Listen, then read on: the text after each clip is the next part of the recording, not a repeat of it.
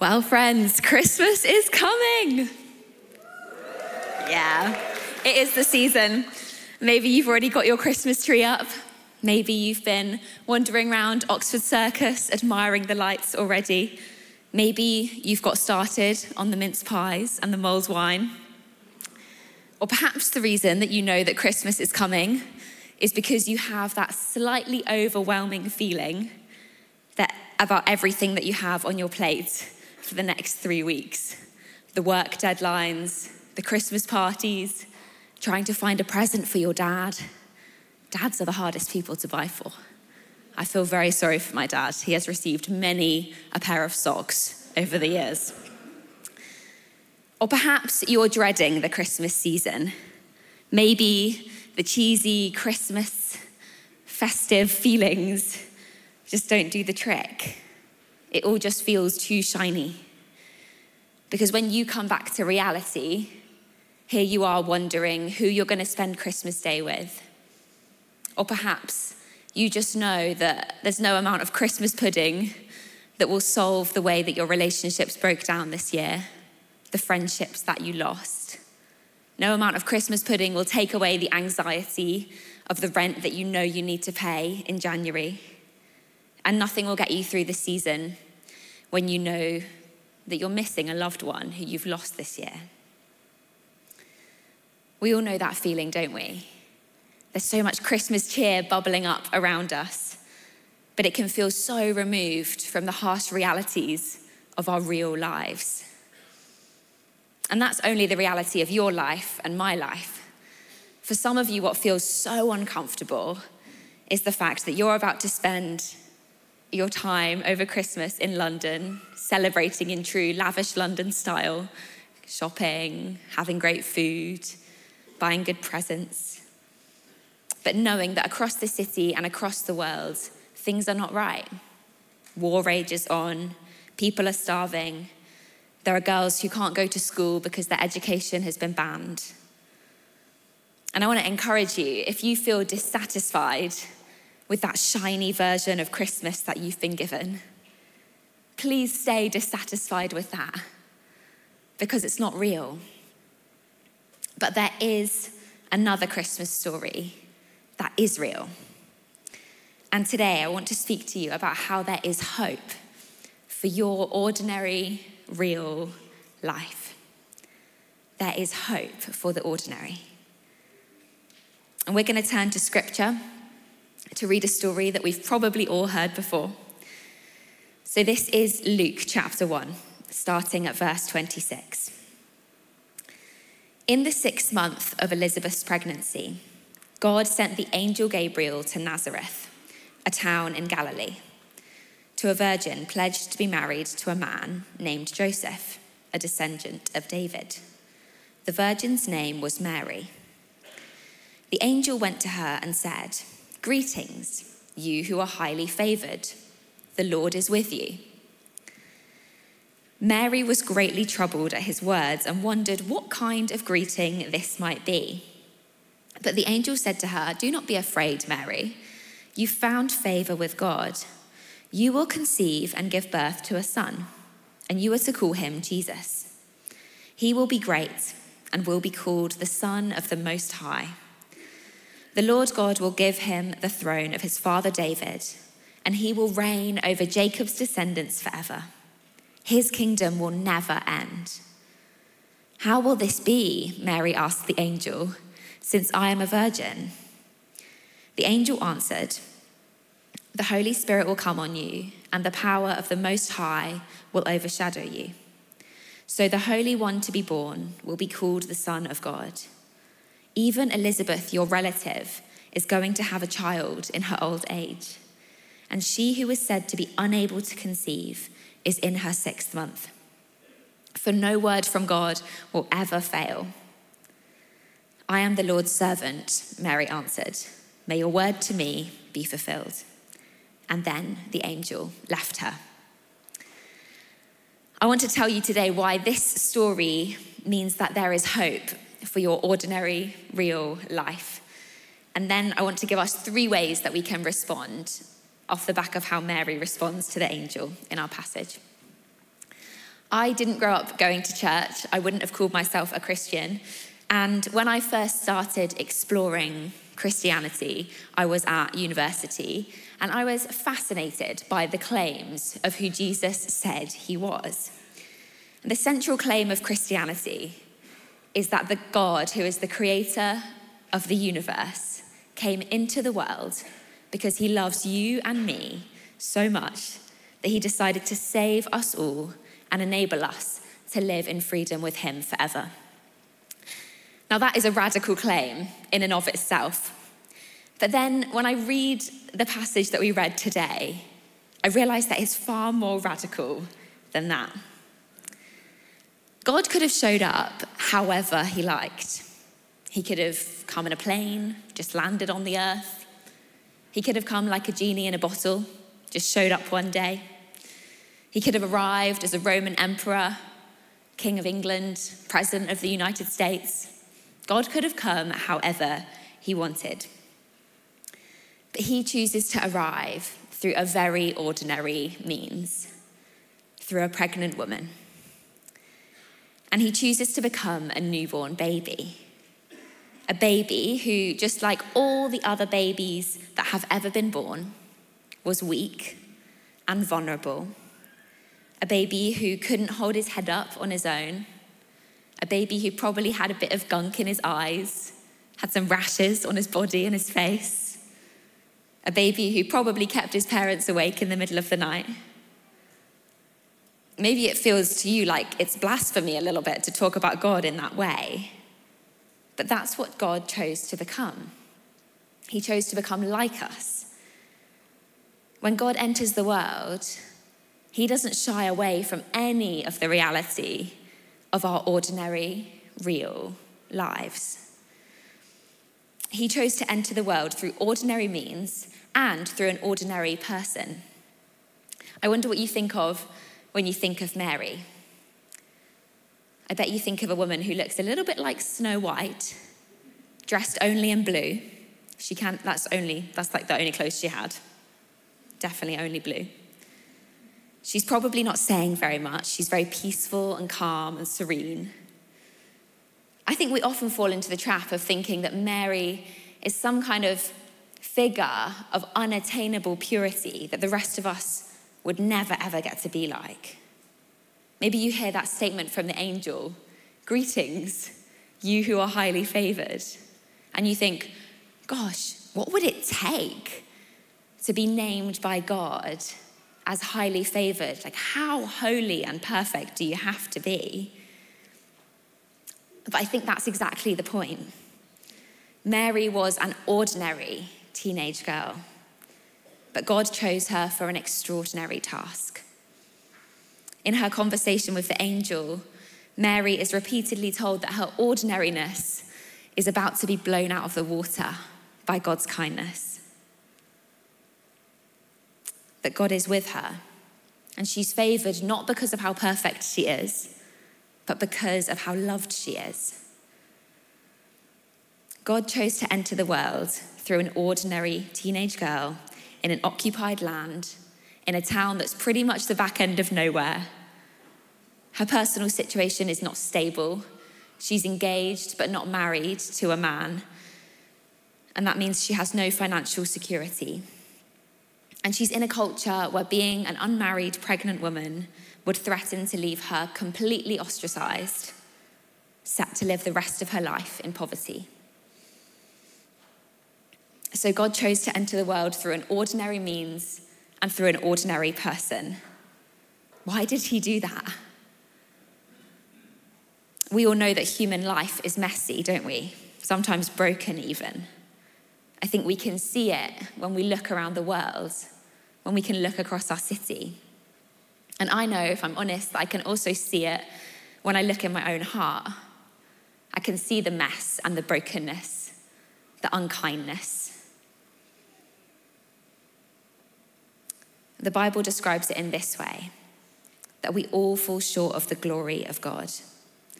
And the message of Christmas is that God became a baby entered the mess and brokenness of our world, and eventually that he was persecuted and killed. Why did he do that? Well, Tim Keller puts it like this The gift of God at Christmas tells us that we're actually so bad off, that our spiritual condition is so bleak, that nothing less than the sacrifice of God Himself could save us. He entered into our ordinary life to offer salvation to you and to me. This is the kind of God we have. And this same God has chosen you in all your ordinariness, in your real life. This same God says to you today, Greetings, you who are highly favored. Not because you're perfect, but because you're loved. So, how shall we respond to this? Well, there's three ways that Mary responds, and this is the first. Will you give God your yes? At the end of the conversation with the angel, we read Mary's response I am the Lord's servant. May your word to me be fulfilled. It must have been pretty hard for her to understand what it would look like. She had no idea what she was saying yes to, or the way that her, the trajectory of her life was about to change. So we haven't found out the gender of our baby yet. We're going to find out on the day.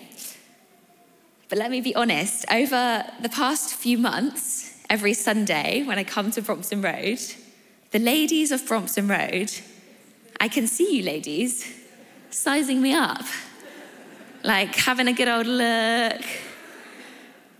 And, and you know, it's a little bit of, um, that's quite a high bump, must be a boy. Or like, can, I, can you just do a little 360? That bump's quite pointy, must be a boy. And then I get, um, what kind of cravings have you been having? And I say, oh, sweet things. And they say, oh, well, sugar and spice and everything nice. That's what little girls are made of. So honestly, I have no idea who's in there. The question that has been going around my head, though, the most when I think about this baby is who is this baby going to be? What are they going to look like? What are they going to be like?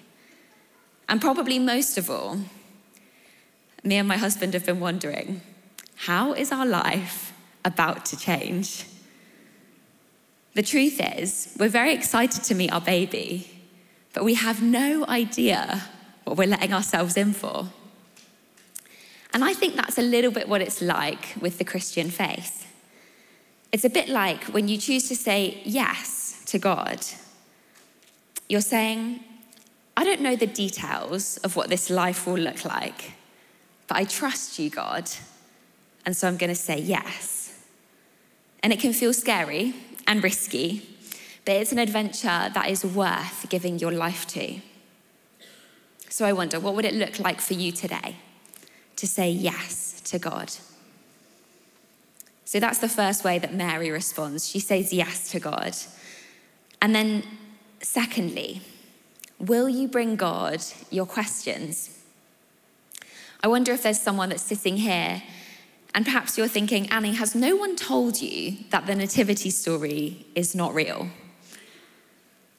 Well, I love how Mary's response in the passage is just as honest. It says, Mary was greatly troubled. The word in Greek is diatarasso, which is the word that we get distressed from. So she was very distressed when this angel came. And sometimes it's easy to think that 2,000 years ago, people were more naive than we are today.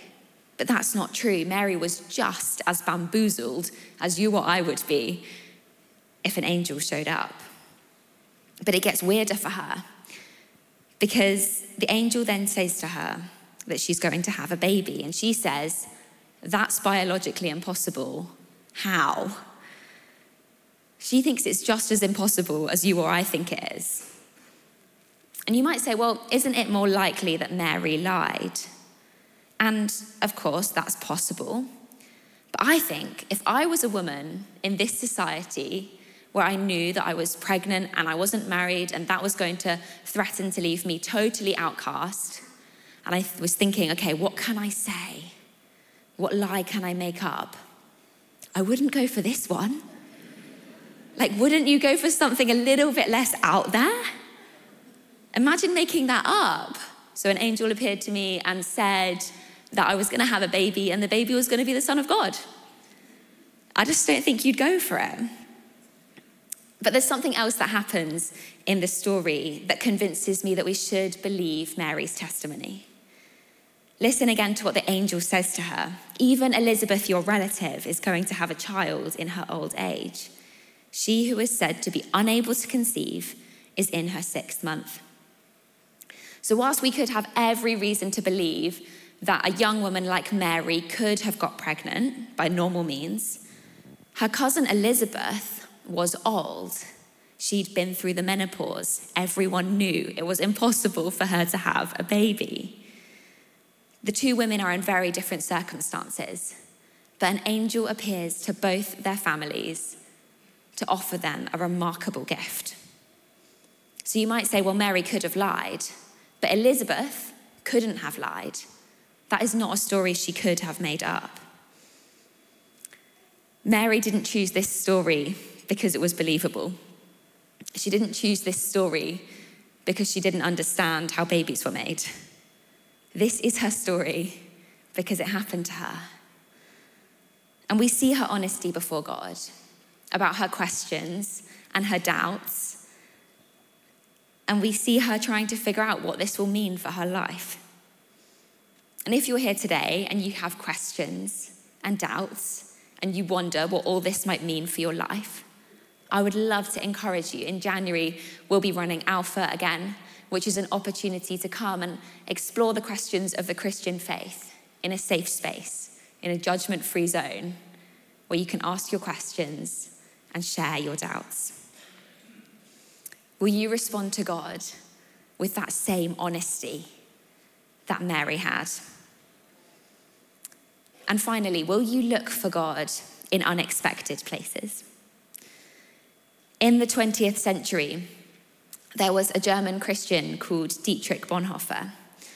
And in 1933, so just think the Nazi regime is just starting to rise to power.